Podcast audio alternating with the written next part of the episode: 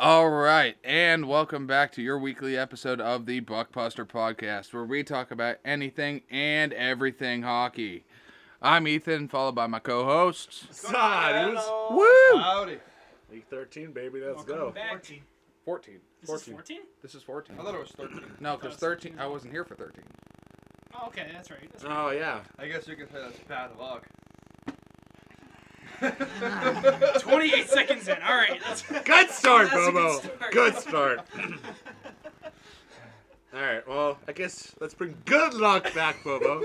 Uh, talk about major milestones. Uh, tonight, the night of recording, Saturday the tw- uh, 17th, Patrick Marleau will tie Gordie Howe for most games played in league history at uh, 1767. Obviously, the day the this this episode will drop Monday morning will be the day of uh, uh, NHL record. His record-breaking game, yeah. Yeah, 1768. So I mean, congrats to Patty Marleau for obviously a tremendous career.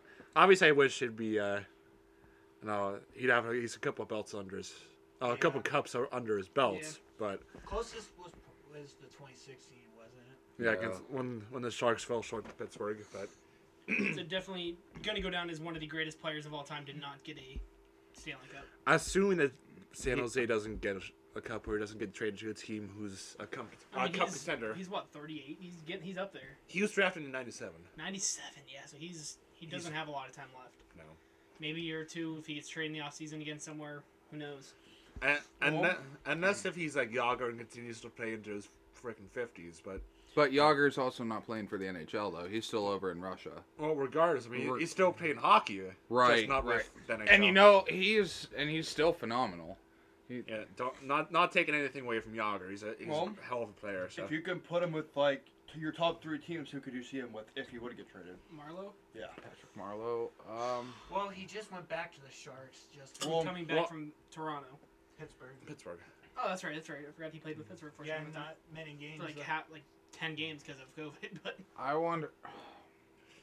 Honestly, and this might be a little bit redundant due to just strictly salary cap, but I'd like to see him in Tampa Bay. Yeah. Yeah. I think. I could. Right. Per, I per, wouldn't mind seeing him. I say in Chicago, put him next to either Patrick Kane or I mean Johnny Toews, or you throw him on like second or third line. yeah, personally, I don't see him fitting in the system with either Chi-Town, Tampa. I, I uh, see him fitting more in a a team like Edmonton, because you know they really don't like there. There's a, a significant drop off between you know Leon and Connor.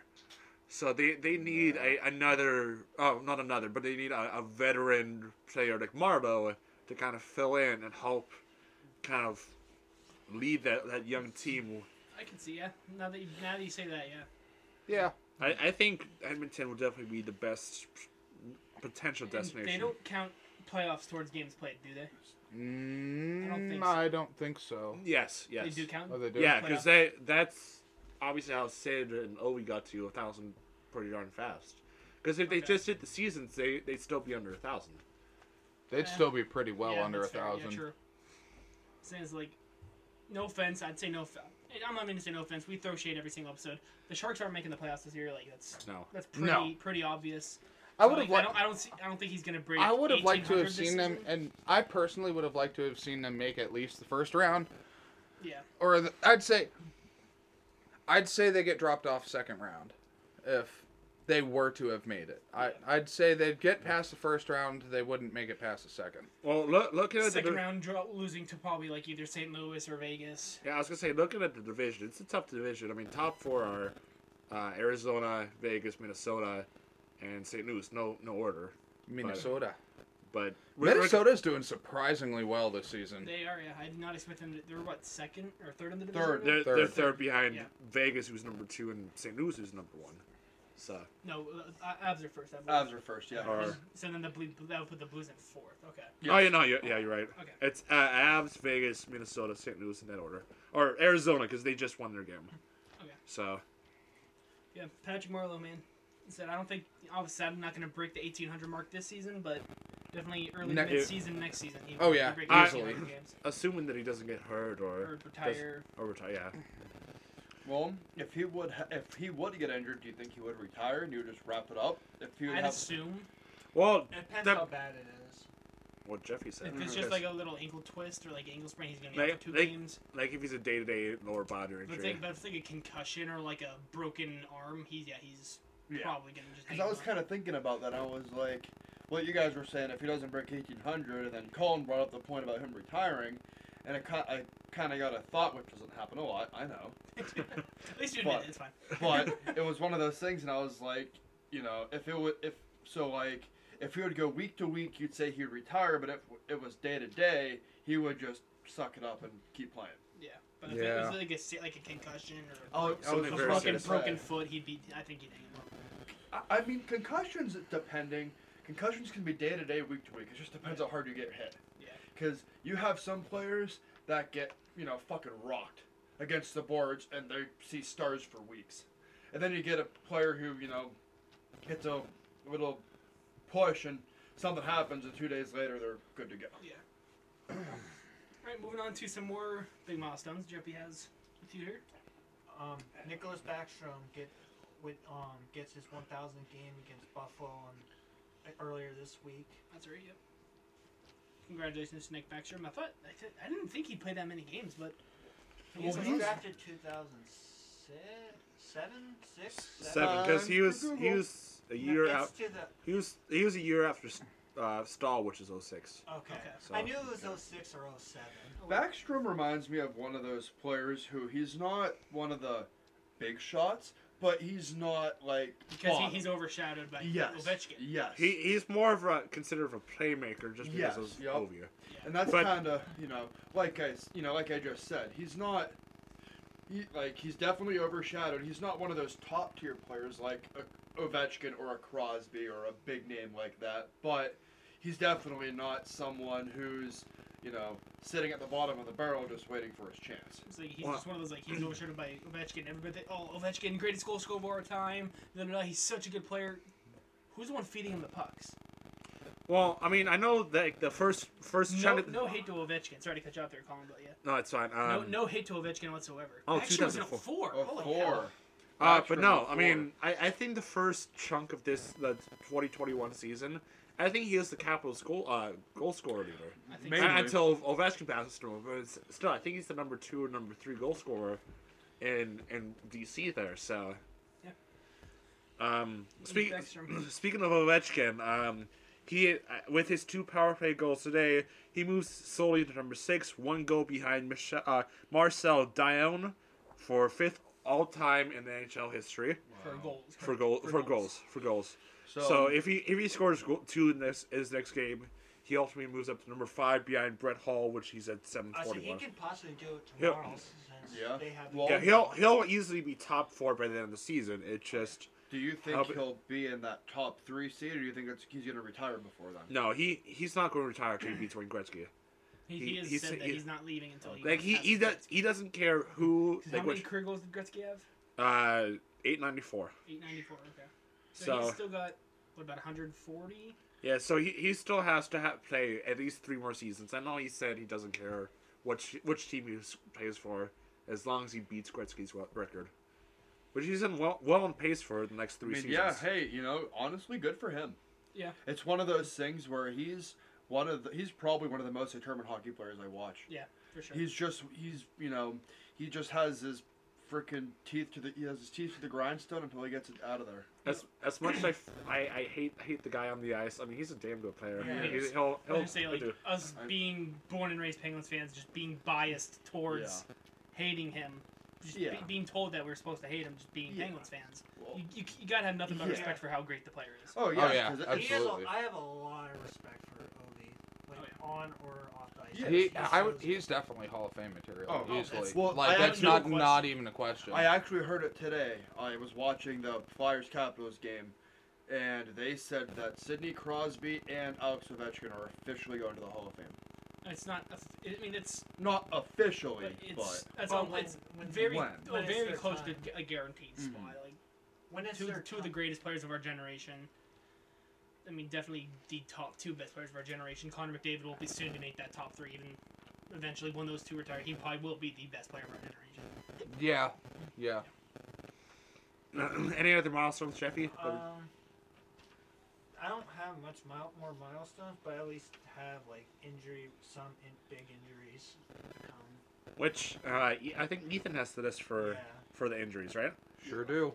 And the other, really, the only big thing is um, Adam Lowry signs a five-year, sixteen point two five million with the Jets. Jeez. Well, he's one. He's their number two centerman, I Yeah, think. So yeah. Adam Lowry, man, he's he's definitely a good player. Very, I say he's pretty underrated, honestly, especially I mean, on. De- definitely a good depth Mhm. individual. That's that's still a big chunk So of change. knows Six- he's locked up. For, For Five years, sixteen mil, average of about a little over three million a year. That's, That's uh four points, three something a year. that's probably Yeah. more than all five of us here will make combined in our lifetime. yeah. but man, that's that's impressive. Yeah. All right, and moving on to injuries this this week is uh, Ethan. Yeah, so we know unfortunately about the uh, situation with Colorado and most of their team being out for COVID nineteen, well and Vancouver. Um, yeah, we got some uh, big injuries. One of the bigger ones being, now this was an older injury, but we knew that he's out for the season. Uh, Carter Rowney uh, from Anaheim is out for the season on a knee injury.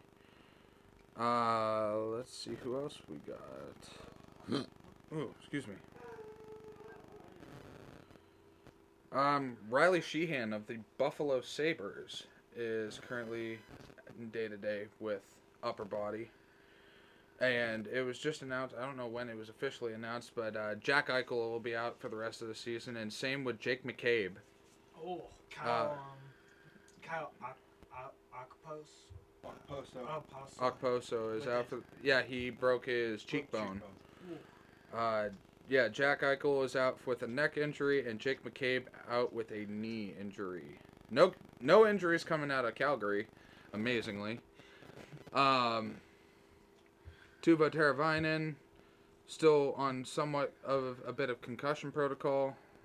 Uh, and we still have the same four pe- players from Chicago out indefinitely uh, in Zach Smith, Johnny Toews, Alex Nylander, and Brent Seabrook. Uh, moving, as I said, we knew about the whole Avalanche thing with them not playing because of COVID 19, unfortunately. Um, going over to our neighbor state of Ohio, to the Columbus Blue Jackets. Uh, Zach Werenski is out for the season with a hernia. Uh, let's see. Uh, and that's an old one. they mix these. Uh, Evgeny Svechnikov from the Detroit Red Wings, well, now of the formerly of the Red Wings, uh, is in uh, day-to-day status with an upper body in- injury. Uh, let's see. Uh, moving up to Edmonton, Dmitry Kulikov is out on COVID 19 protocol. Um, and that's really looks about it. And Steven Stamkos, he's out until sometime in May with a lower body. Stamkos, man, he just He can't catch he a can't avoid injuries, man. That's That that hurts. I mean, he's he luckily broke his streak of no cups. He he thankfully got one last season. Definitely deserved it. I was really fearing he was gonna be one of the ones like Marleau to go down to never win a cup. You can't quite say that about Marleau yet, but if he continues playing with San Jose, let's be honest, it's, it's Yeah, not gonna happen. Um, moving over to the Pittsburgh Penguins. To the more recent ones, we have Frederick Gaudreau is in week to week status, and same with Brandon Tanev. Uh, both, Uh, Tanev is out till playoffs. At least Is- at the earliest, the first round of playoffs with lower body. I'm going off of NBC Sports, there, Oh, bud. um, Well, I, I know we can definitely back you up on that. that's At least fine. one of us can. Um, So we're gonna be here for a while. Auston Matthews of the Toronto Maple Leafs is in day-to-day status with an upper body, and same well Nick Foligno and Ben Hutton are both out on COVID nineteen protocol. You know, you know what really sucks? Nick Foligno played one game with the Toronto Maple Leafs. Is now out via COVID. Uh, COVID And- oh, and their goaltender, the man between the pipes, Mr. Frederik Andersen, is out indefinitely on a lower body injury. He flies over. He's like, man, I want to go back to America. hate it here, man. Uh, over in Vancouver, Jay Beagle uh, is on injured leave for an undisclosed injury. He's it says day to day status. Uh, let's see, and ending it off in Washington.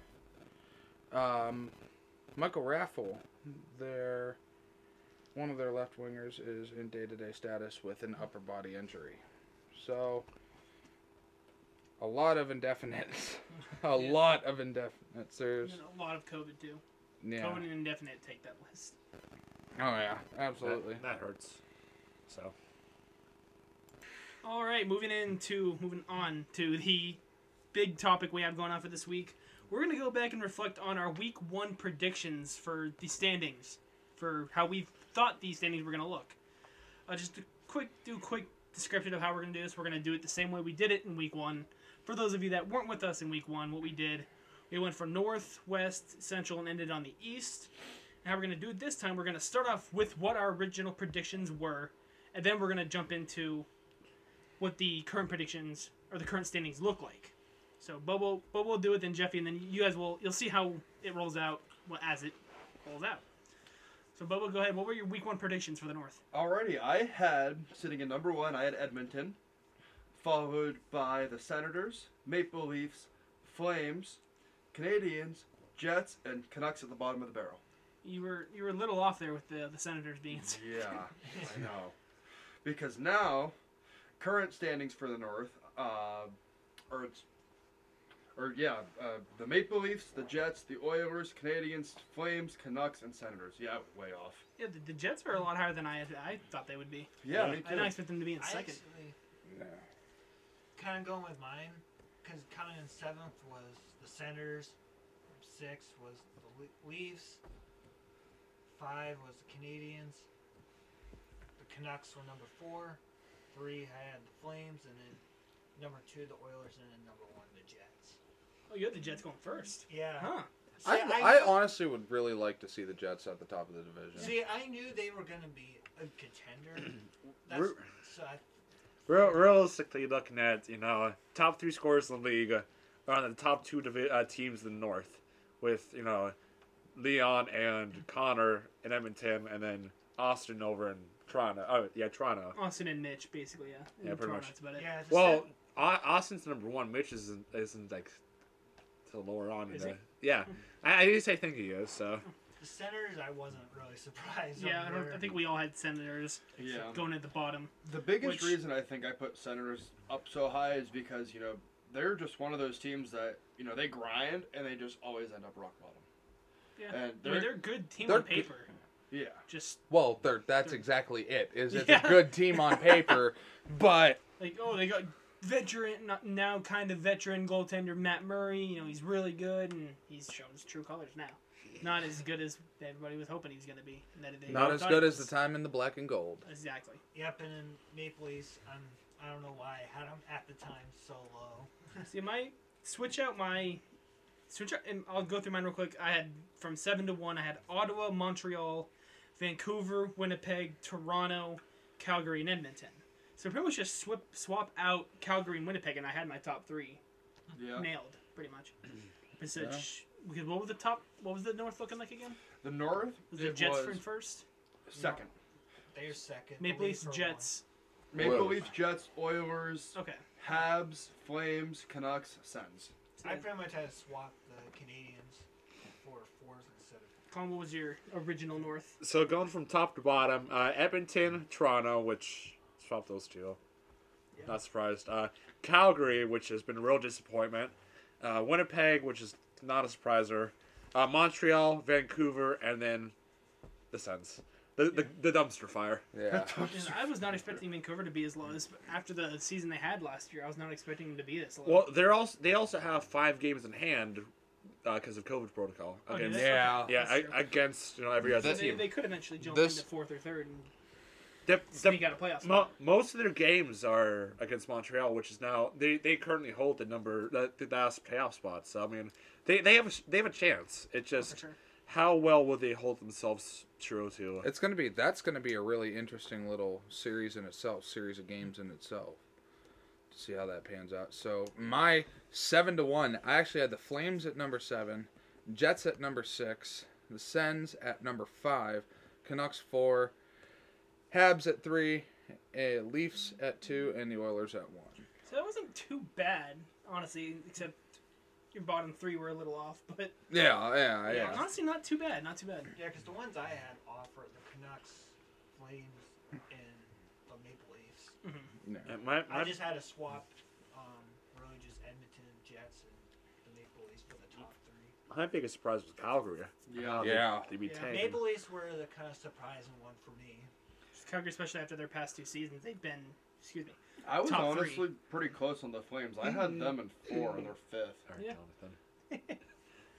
We're Alright. moving on over to our original predictions from the West. Alrighty. Original predictions for the West. I had the Blues, the Ducks, the Avs, the Knights, Coyotes, Wild, Kings, and Sharks. So, uh, not too bad with, other than the Ducks being in second there. Mhm. Um, we'll, we'll say we'll save the current standings till last this time.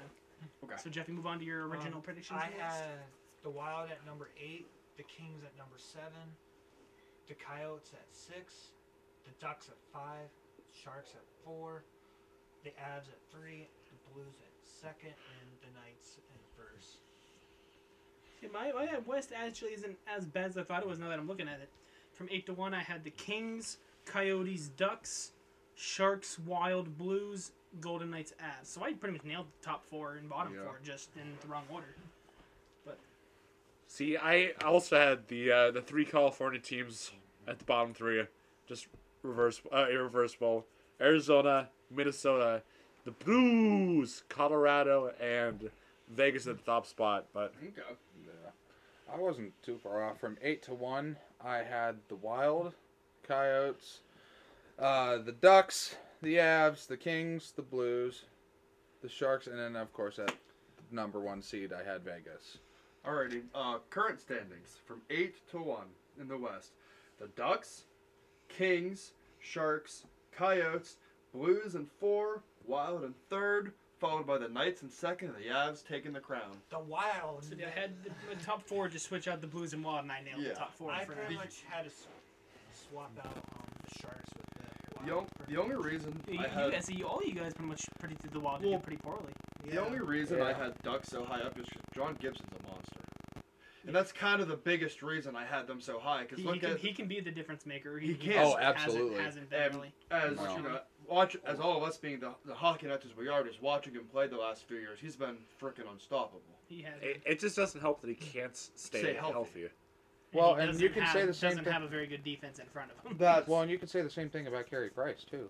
I mean, look at him; he's an absolute monster of a goaltender. But Yeah. go go past Shea Weber. I mean, he doesn't have anybody in front of him. exactly. Yeah, the um,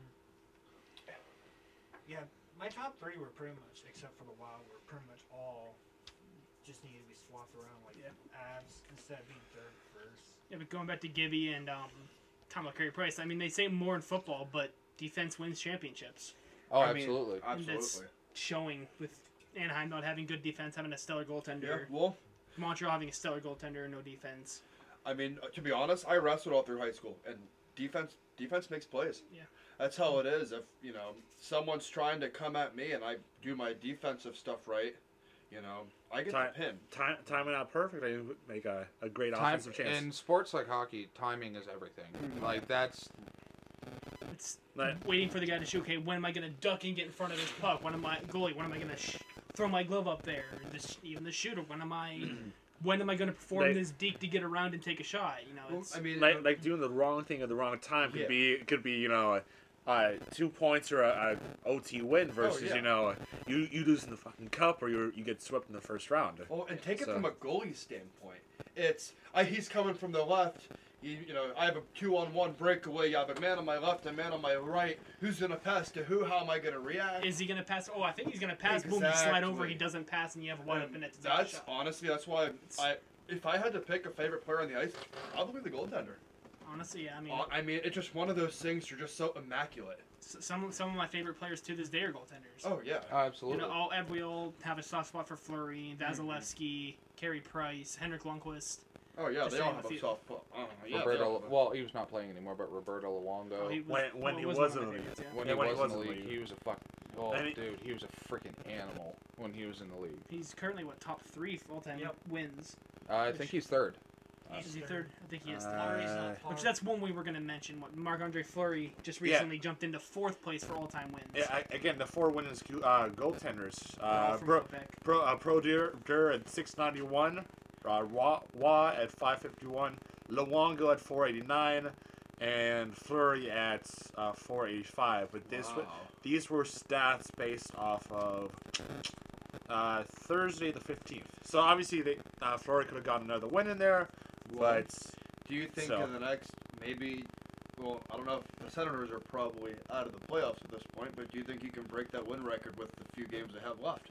Do you, Fleury? Fleury, do you think? Fleury's not on the Senate either. Or but- not? I'm thinking. Yeah, I'm thinking of the wrong team. I'm sorry. Still, But uh, with Vegas, yeah, I don't know if he can get all the way up to first, but I can see him breaking second. I don't, I don't know if he's gonna catch up to Patrick Roy.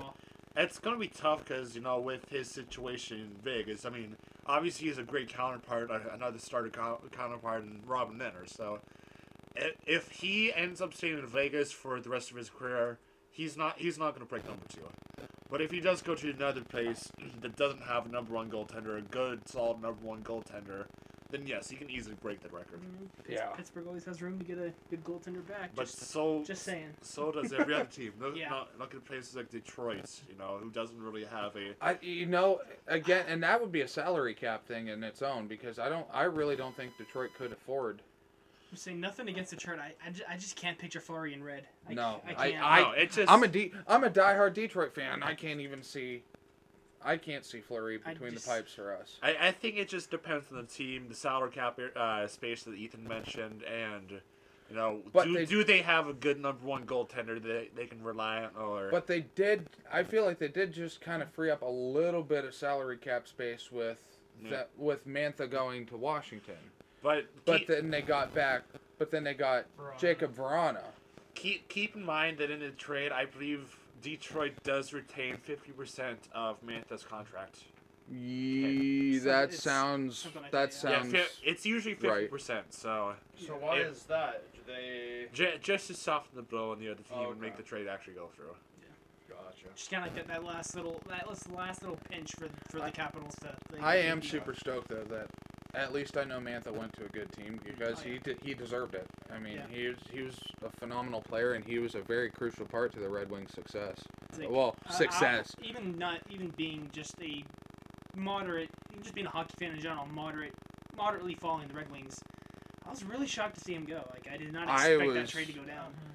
I'm I know- figured was they watching would've- videos like Red Wings fans just going crazy, going ape shit that this trade went down. To be honest with you, I would have seen them maybe taking. Before they took Mantha, I figured they would have taken. Honestly, I figured they would have taken Glendening, Luke Yeah. Glendening, before they took Mantha. Yeah. All right. All right, getting back into this, we're gonna move on to our original predictions from the Central Division. Bobo. This one I struggled with a little bit, but I have starting from eight to one. Detroit, Chicago, Dallas, Nashville, Florida, Carolina, Tampa, and Columbus topping it off. I, I think we can all agree on the number eight seed in Central being Detroit. So I think we just I think we just kind of I, I think we You can guys saw the look Ethan was giving us right now. I, I think we can all skip on over. we love you, Ethan. I think we can all respectively I just- skip over I the just want number to eight take a seed. moment and laugh at going back to week one how we all kind of gave Bobo a look or kind of laughed at him for putting Dallas so low. And now look at them. now look at him. So Wait, both, they're pretty much doing exactly what Bobo said. Like he said they're gonna have a crash and burn year, and that's exactly what they're doing. And So- to, I mean, that's honestly, especially with COVID, that's how a lot of teams are this year. Yeah. Look at Vancouver. Yeah. And look at all the other, like you guys were saying earlier, the big five teams that had the rough COVID. Dallas it was unfortunately New one Jersey, of those they're at teams. the bottom. Buffalo, they're at the bottom. Buffalo. Well, yeah. you, you kind of expect that on teams like New Well, Jersey and Buffalo. but Buffalo, I mean, here's the thing: Buffalo's going to be scary in a few years, especially Again, Buffalo if on paper they were a really good team on paper. Taylor Hall, Eric um, you know, Curtis Lazar, Eric Staal. I mean, um, what's, what's his, his name in that? Um, one that keeps getting injured. What's his damn name? uh, oh, I'm um, blanking. I'm the Lion, goaltender. no, not Linus, but uh, Li- yeah, Linus Ullmark. Yeah, Oh, he's, Lin- he, yeah, he keeps Ullmark. getting injured, and like he's probably their number one goalie, and he just keeps going down, and that's when they're losing all their games is when he's not Mhm. in the No. net. Well, and it also doesn't help that you know Jack Eichel. But Yeah. well, We- I mean, He just doesn't have help around him. no. Well, I can honestly, with you know, I know we're not on that division yet, but with Buffalo being how they are, if they're going to be a scary force one of these years, I can just Same feel with the, it. ever Same since with they got their new Detroit. coach, they they're what five? I think I heard just heard over during the Penguins Sabres game this afternoon. They're five two and two since they hired their new coach. Mhm. And honestly, I'm going to say the same with Detroit. Going back to Detroit, they are going to be a force to be reckoned with in the years coming up. well, if You- de- depend, hold on, it depends on what side Steve Yzerman you see it. Because if you see the side side of Steve Yzerman you saw in Tampa, then they're gonna be fucking scary. Because Yeah. you know they. but the Tam- likeliness of that happening is very slim to none. But if, All right. if you're seeing the side of Steve, Stevie Yzerman that you see in Detroit, You have better luck getting hit by lightning on the back of a freaking unicorn. and it blows my mind. And as much as I hate to talk shit about my team, all right, because I, if you couldn't tell from the last, you know, 14 weeks that we've been doing this, I have a bias towards the Red Wings. But no, we couldn't tell. but the thing is, is back in his heyday, Steve Yzerman was one of the greatest players to ever lace him up for the Red Wings. Hands down, no questions asked. I'm taking that to my freaking grave. You would figure him being a Red Wings alum, now the head coach of his alum team, you figure he'd be making moves that'll help him. No, and it's just like and be, and Detroit fans sit back and wonder why oh, I don't get why we crash and burn. And it's just like, well, look at our coach. Unfortunately, Well, being a Detroit fan, do you see them getting rid of their coach and hiring a new coach? no, Do you see that happening? no, next- no, okay. no, no, no. Or replacing their GM and Yzerman instead of instead of you know letting them crash and burn like they have the past you know ten years. yeah, they just they, they can't they can't catch a break. All right, Alright, well, we're gonna, before we're gonna, get too we're gonna carried finish. away, let's move on to Jeffy. I was gonna say let's finish finish the roasting of Detroit and move on. I think that's the episode name. The roasting of Detroit. the roasting of Detroit. Um, coming in number eight, Red Wings, Detroit. Seven was Florida, the Panthers. Six was the Hurricanes. Five was the Blue Jackets. Four was the Predators. Um, three was the Stars. Two was the Blackhawks, and number one, their defending champions, Tampa Bay Lightning. Which that's looking like it's gonna happen. Yep. Mine, I went I went out there because at the beginning of the season it was announced that Johnny Toews would be missing an extended period of time. I thought that would have a huge effect on Chicago. I had them in going all the way at the bottom in eighth place. Then I had Florida in seventh, which that's another mistake there. Detroit Yeah. in sixth, obviously a mistake there. Uh, fifth, I had Columbus, and Carolina, Nashville, Dallas, and Tampa. You actually had some faith in De- Detroit this year. I, I, I, So- I, had, I thought they were not going to be good, but they're going to be better than they have in years prior, which they have been. They are definitely a lot better than they were last season. I mean, 20, 20 I mean, looking at the standings now, I mean, instead of being you know, the basement team number thirty-one, they're twenty-six. Woo! They, So- they can't even get the first overall pick. They can't even do that right, man. I know. So for me, no, going bottom, bottom top, Detroit. Get it out of your system. Uh, then Chi-Town, Carolina, uh, Carolina. Oh, and these next three interchangeable. Uh, Carolina, Columbus, Nashville. Uh, then Florida, Dallas, and then Tampa Yo, Bay. you had Florida going third. Yeah, I had Florida going third. Huh. I didn't, Yeah. I didn't think you would predict They them that so- high. Yeah, it's just because of the, the middle three teams, Nashville, Columbus, Col- uh, Carolina, Yeah. could have all been all been there. And I, I didn't think you know Chicago would be that good. That good. Yeah, I didn't With, think with missing their you know, captain my captain. Ethan, I'm gonna take a guess on who you had in eighth place. Oh, you aren't gonna freaking believe it, man. Number eight, I had the Tampa Bay Lightning. No, I'm just kidding. no, I actually had the bottom two, bottom two seats correct. In number eight, the Red Wings. Number seven being the Jackets. Uh, number six, I had the Panthers. Five, I had Nashville. Four, I had the Stars. Three, I had the Canes. Two, I had the Hawks. And number one seat, I had the uh, defending champions in the Tampa Bay So Lightning. yours, yours wasn't that far off. Yours No. wasn't terrible. 'cause I think what's the- the, what's the current central looking like? Uh, the current central from bottom to top, the Red Wings, uh, Red Wings, Jackets, Stars, Hawks, Preds, Panthers, Lightning, and Canes topping at number one. Yeah, that was very. So Ethan was very close on that. The, Yeah. The ones that are really surprising that are in that top four are the Panthers. Yeah. I, mean, Hurricanes, I expected them to be maybe ju- like where the Panthers are. I mean, Predators are, just making it in. I was just going based off of the other teams in the division. I expected Florida. I didn't expect them to do be a bad team just with how many good teams are in that Central Division. I didn't feel like- to place as high as they I did. really feel like the North and the Central are two. Well, I'm not taking any discredit from the East, but I feel like North and the Central are two of like really the hardest divisions in the league. Like the I- dark horses. I ones. I think it it's tough to ba- like really base the North because like yeah the North has all the offense like all the goal scorers but like Yeah. when you break it down they have no defense they have no goaltending I mean each team will have one or two good blue liners maybe a good goaltender here and there but outside of that they don't really have much I think Right. one thing Bubba kind of got right this year with with the current teams was the Stars being lower. That's what I said at the beginning. Like we all kind of mm-hmm. laughed at him and like called him crazy for putting him so low, putting the the, Yeah, I- the reigning runner ups. I guess you can call them or so low. Well, like I said, a lot of these teams, especially with COVID and injuries, you know, going back to what I was saying about Vancouver and Dallas having that crash and burn seasons with COVID. And that's just mm-hmm. the unfortunate thing about the NHL this year is just that virus is so nasty that once one person get it and they play, they shut down teams and, you know, next thing you know, half the NHL is on COVID protocol. All right, jumping into the final division. Bobo, your original predictions from the Beastly East. Alrighty, from the east, bottom to top, Buffalo, Jersey, Islanders, Bruins, Flyers, Rangers, Penguins, and capping it off, the Capitals. And you, but I'd say switch out switch out the Rangers and the Islanders, and you came pretty close. Yeah, You did almost spot on there. Jeffy, I actually, for the most part, I actually was pretty close. For the most part, I'll get that into this in a second.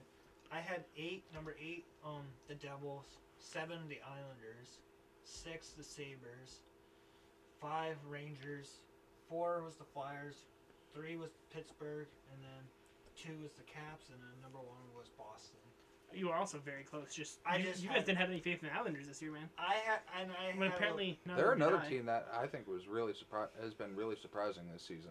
I mean, the Islanders. Yeah, kind of mean, like with Bobo. I, they were a good team last year and in the year before. Just with this division, I didn't only playing teams in this division. I didn't see them ranking as high as they have. that's kind of where I That's- was. well- that's kind of how I was rated. which I had them right in the middle at fifth, and I had the I also have the Devils in eighth, the Rangers in seventh, and the Sabres in sixth, and then the Islanders at fifth, and the top four being Boston, Philly, Pittsburgh, and Washington. Yeah. And So my top three are Almost spot. almost spot on. Just switch out Philadelphia and New York there. Yeah. The Islanders, that is, of New York, not the Blue Coats, because the Blue Coats are the Blue Coats, and not not that good this year, but well yeah. or any year. But but Yeah, anyways, true. Yeah, I I had uh, Buffalo taking up number eight. Uh, the, the Devils, Blue Coats, the two French teams between Pittsburgh and the Islanders, uh, Philly, Washington, and Boston. I'm surprised you had Pittsburgh so low. Beantown. I going into the season, I thought that the top three teams for sure would have been Boston, Washington, Philly. Yeah, With based being- off of last season, Be- yeah, Yeah. based off last season, how well those three teams are. No, I thought Pittsburgh being a French team with the Islanders, they would- definitely would have been battling it out. Obviously, the season has proven mm, I don't know, Different. wrong- Very differently, different. much different. still, uh, Pittsburgh would have been a French team versus the Islanders. I think it's funny. I kind of like. Um, I had a, a little bit faith in Buffalo, and look at them. I did too, man. That's why I had him at six. I Like- like I said before, they they were an amazing team on paper. And And just didn't. Because do They And just look- can't and deliver look- it on ice. and look at them now. Yeah. Cause Jack Jack off Eichel, Tater, awful Hall. He's awful. He's awful. Eric, you know, stalls to get friggin' moving. I was really thinking Hall was gonna help Eichel out a lot. very funny. um, he was gonna help him out in that first line, but obviously, I honestly did I too, didn't. man. Like I was, I had some hopeful f- to see a, a really awesome Eichel Hall line, and just it didn't happen. Yeah. Ethan, how was your East looking? So I actually am kind of proud of myself about this one because I wasn't horrifically far off. So number eight, I had the Sabres. Seven, I had the Blue Coats. Six, I had the Devils. Five, I had the Flyers. Four, the Islanders. Three, the Caps. Two, the Bruins, and one, the Penguins. That's your really All right. close. Yeah, that's, think that top the- four, I think you nailed. I think for the most part, this one was. We kinda, all kind of. In the, in the East, we're all. I think the East was all. all we were all pretty close. All right, you guys ready? Yeah. The current. right, bottom to top. Sabres, Devils, Flyers, Rangers, Boston, Isles, Pens, and Caps. The Flyers are in sixth. Yeah. With, Yeah. with their loss to the Capitals and Yep. Wow. yeah, and then the Rangers win. I mean, And I Rangers gotta gotta be a little happy about that, but wow, that's shocking. I think the one. Especially what they did last year, man. That's But You- again, you got to look at you got to look at their players, and they're really their two main offensive players, being in Claude Giroux and Jakub Voracek. After that, they really don't have a whole lot of anybody. Sean Couturier, Nolan Travis Pat, Eh. uh, Nolan Patrick. We got another team uh, defensively outside of Shane Gostisbehere. Provorov. the- Overall, for- they don't have.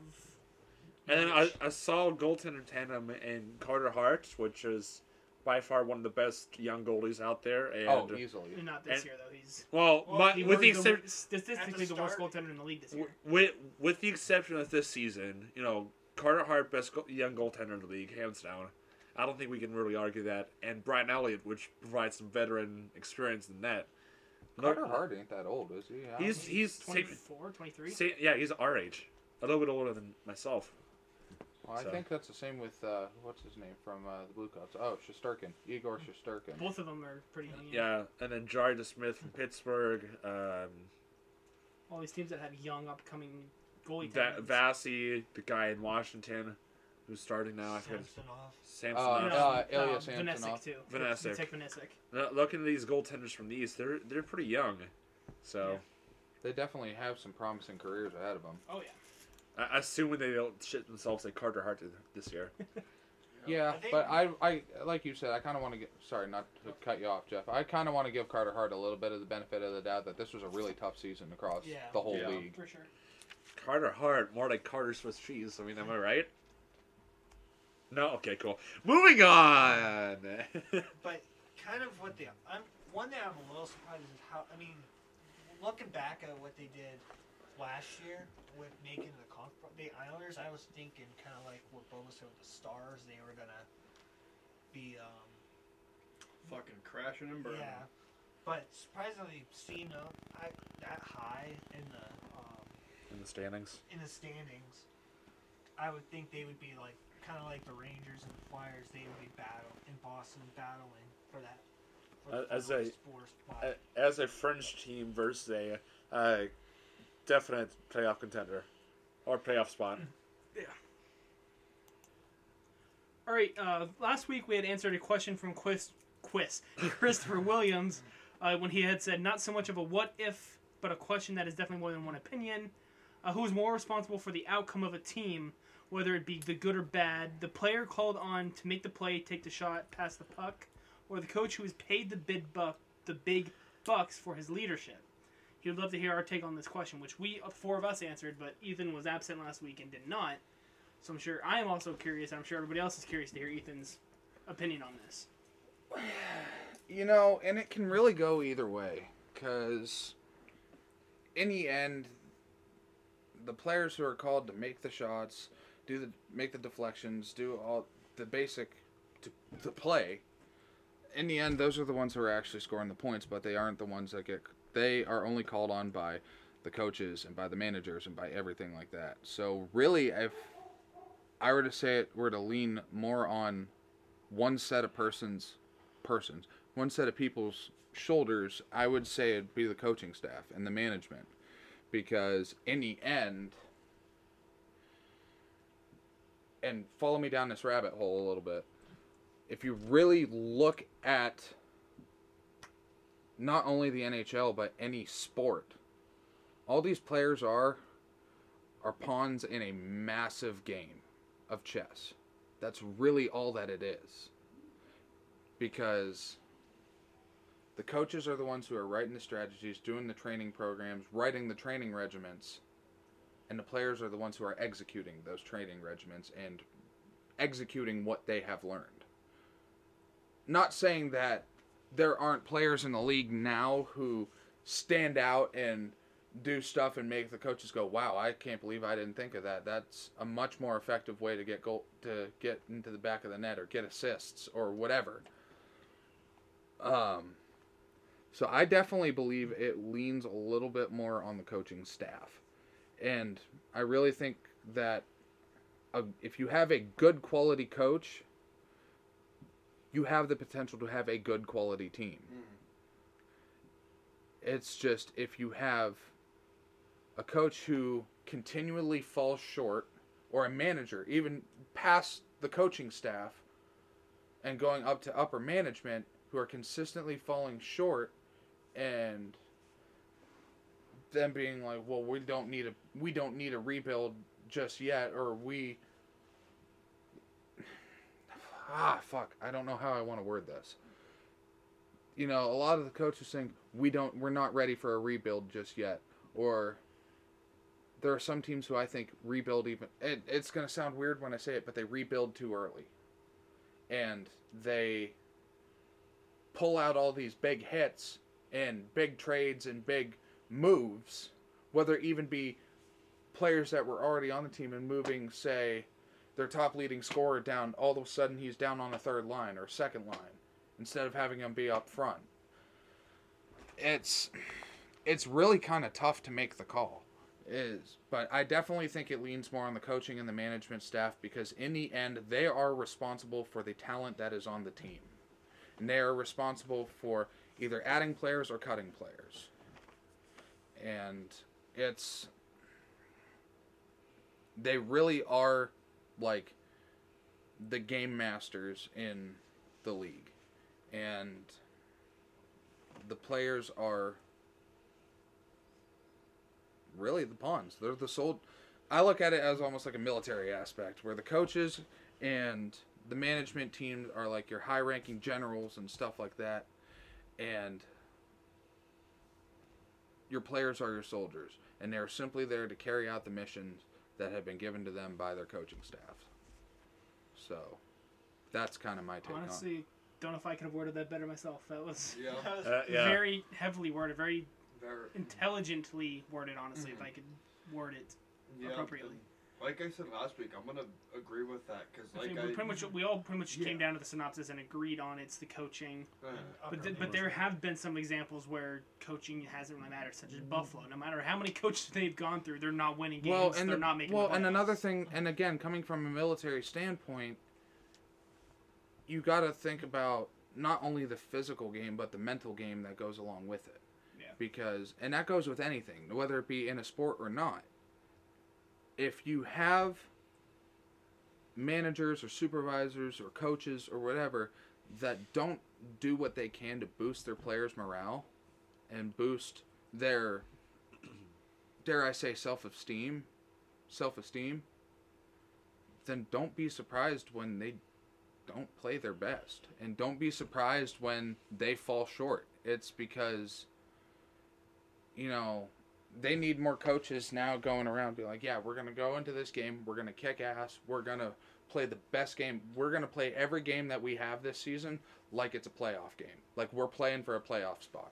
And I feel like if most teams, if all teams really adopt that energy, from their coaching staff,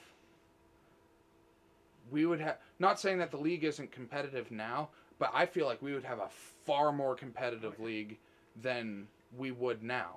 Yeah, right, I'd say rather than two or three teams fighting for a playoff spot the final game, you'd have ten to fifteen teams battling for a final and spot. it would be in that would make I would say a borderline blockbuster playoff series. Yeah, it'd, that'd be exciting.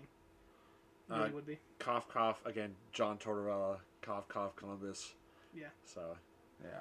Some of the Toxic? toxicity. Yeah, toxic leadership and toxic management leads to piss poor performance. And that's literally anywhere you go. Whether it be in a sport, whether it be in your day to day job, whether it be anywhere. If you have managers that treat you like shit and they don't uplift you and they don't set you up for success, then do not, they cannot be surprised when you fail. Yeah. That's Well my said, take on well it. said. Very well said. We, we've been discussing it some more, and we all have a little bit more to say. More, Ethan has a lot more to add on, real quick. So, like, and as I said, where toxic leadership and toxic management does not lead to performance. And like these guys said, there's always, no matter what team you look at, there are always going to be at least two standout players. And there's a big difference between player performance and overall team performance. And that's why we need more players. And that's why, like, Leon Draisaitl and Connor McDavid have such great success in Edmonton. That's because their management allows and their coaches allow them to step up as leaders. There are a lot of teams, unfortunately, where they have phenomenal leadership in them, like phenomenal leadership potential and capability. It's just it's all suppressed by the coaches.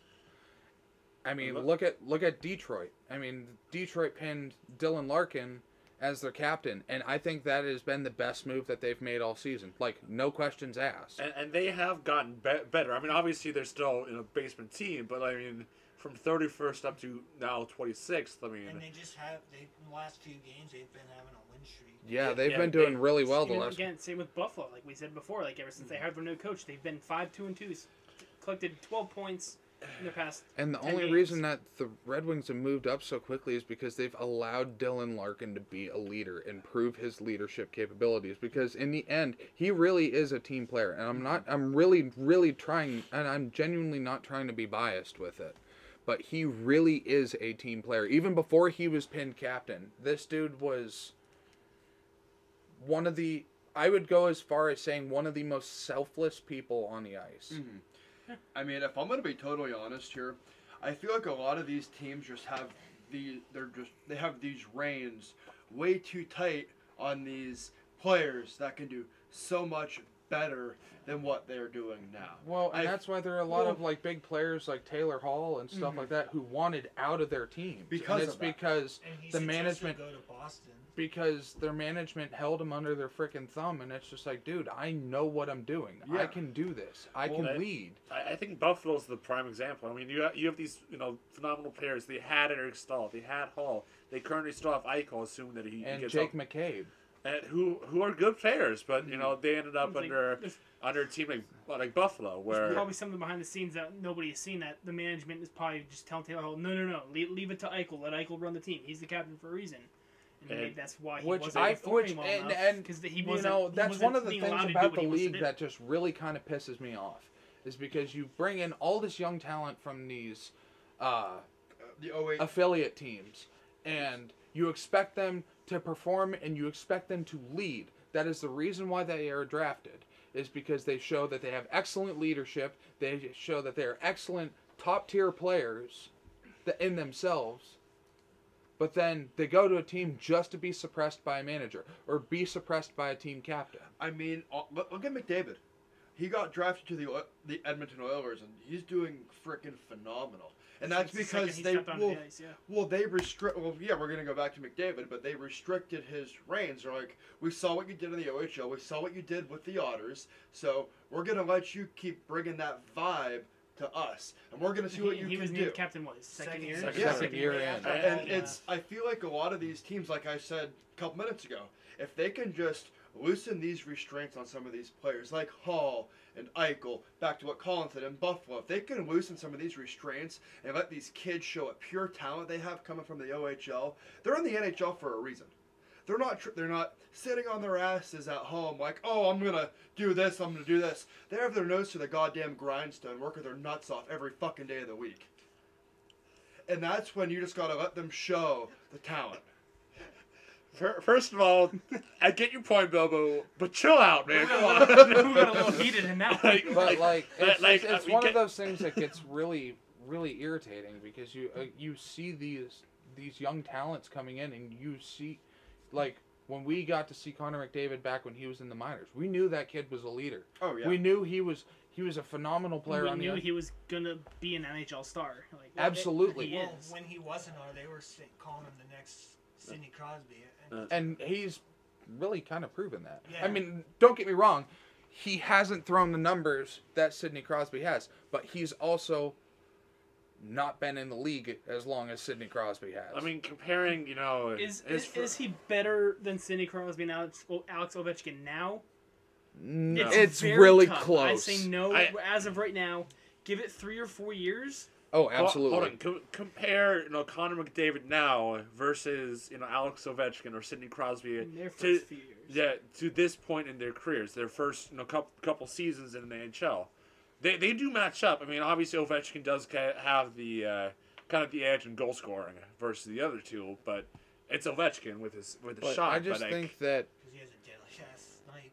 Yeah, I just I really That's- think that management needs to release their reins on some of these key players. If they see that if they draft these guys because they have the management talent and the leadership talent, let them do it because that's going to be the only way that I think they can fairly earn an A on their jersey or fairly earn a mm-hmm. C. like going back to McDavid, I was doing a little bit of research when he was with Erie. The three years with with the Otters, he put up 285 points in three years. That's pretty damn For impressive only being for being. under, under the age of 18. I I say for Yes. he was like 15 or He- 16 He was when the he, youngest. He was like- youngest Otter. think he was just 15, 15 general, when he started, when yeah, I he believe. came into He might have even been 14. I don't think he he was that quick. no, he was 15 because he uh, got granted like young access or whatever the proper terminology was. So he was he, he was able to start at the age of 15, and he's going up against you know 18, 19, 20 year old kids, and he was dan- he was dancing around them like they were freaking toddlers. Mhm. Yeah, it's, I mean, Makes But them yeah, look like like, put that in the aspect. Cause I'm gonna do another total point thing real quick. But yeah, for the three years he was with in Erie, that's like I said, that's insane to Yeah. think about. That a 18 year old kid to look back and say, "Holy shit, I put I put I put up almost 300. I was putting up almost 100 points a season. Yeah. All right. To, uh, all right. Like, I'm gonna do name- some math real Name quick. players besides Alex Ovechkin that can do that now. Put up over 100 points Connor. McDavid. Connor, yeah, exactly. So Yeah. I mean, I, I, I think like assuming that we were on an 82 game season this past season, you know, McDavid was on on pace for you know 120 plus points oh, in easily. 80, in, uh, in 82 games. You know, it's which is uh, fucking nuts for for this league. do, do, you, do you think he can break 100, or do you think he's a little too far? I think he'll. He- co- I if- think he'll come close. He'll he'll break it. He- Uh, again, assuming he stays hel- one, he stays healthy, and two, they they go back to the What'd full 82 game season. So McDavid, the five years with the Oilers, 540 points so far. Wow. so far, and he's averaging over 100. That's averaging over 100 points a season. One one point uh one point four. Well, 140 That's goals per season, with- or 110 goals. How old is Math. McDavid? 24. Yeah. 24. So he's a little older than all of us, Jeez. and he has 580. Yeah, 540 points and counting. Yeah. That's just, I mean, There's still what, crazy. 10, 10, 12 games left of the season, too. mhm. 108, 108 points per season, on average. On average. Again, that's that's insane. Man, what a player. Alrighty, everybody, that should do it for week 14 of the Bug Pusting podcast. If you aren't following us on social media, Twitch, uh, tw- oh, actually, now we're on Twitch and TikTok. Follow us at Buckbusters At Uh, Buckbuster Pod on, uh, on TikTok, but at Buckbusters on Twitch. Obviously, y'all know the uh, the Facebook and Twitter page by now. If not, you know what in the absolute buck are you guys doing? All right, thanks, guys. Hey.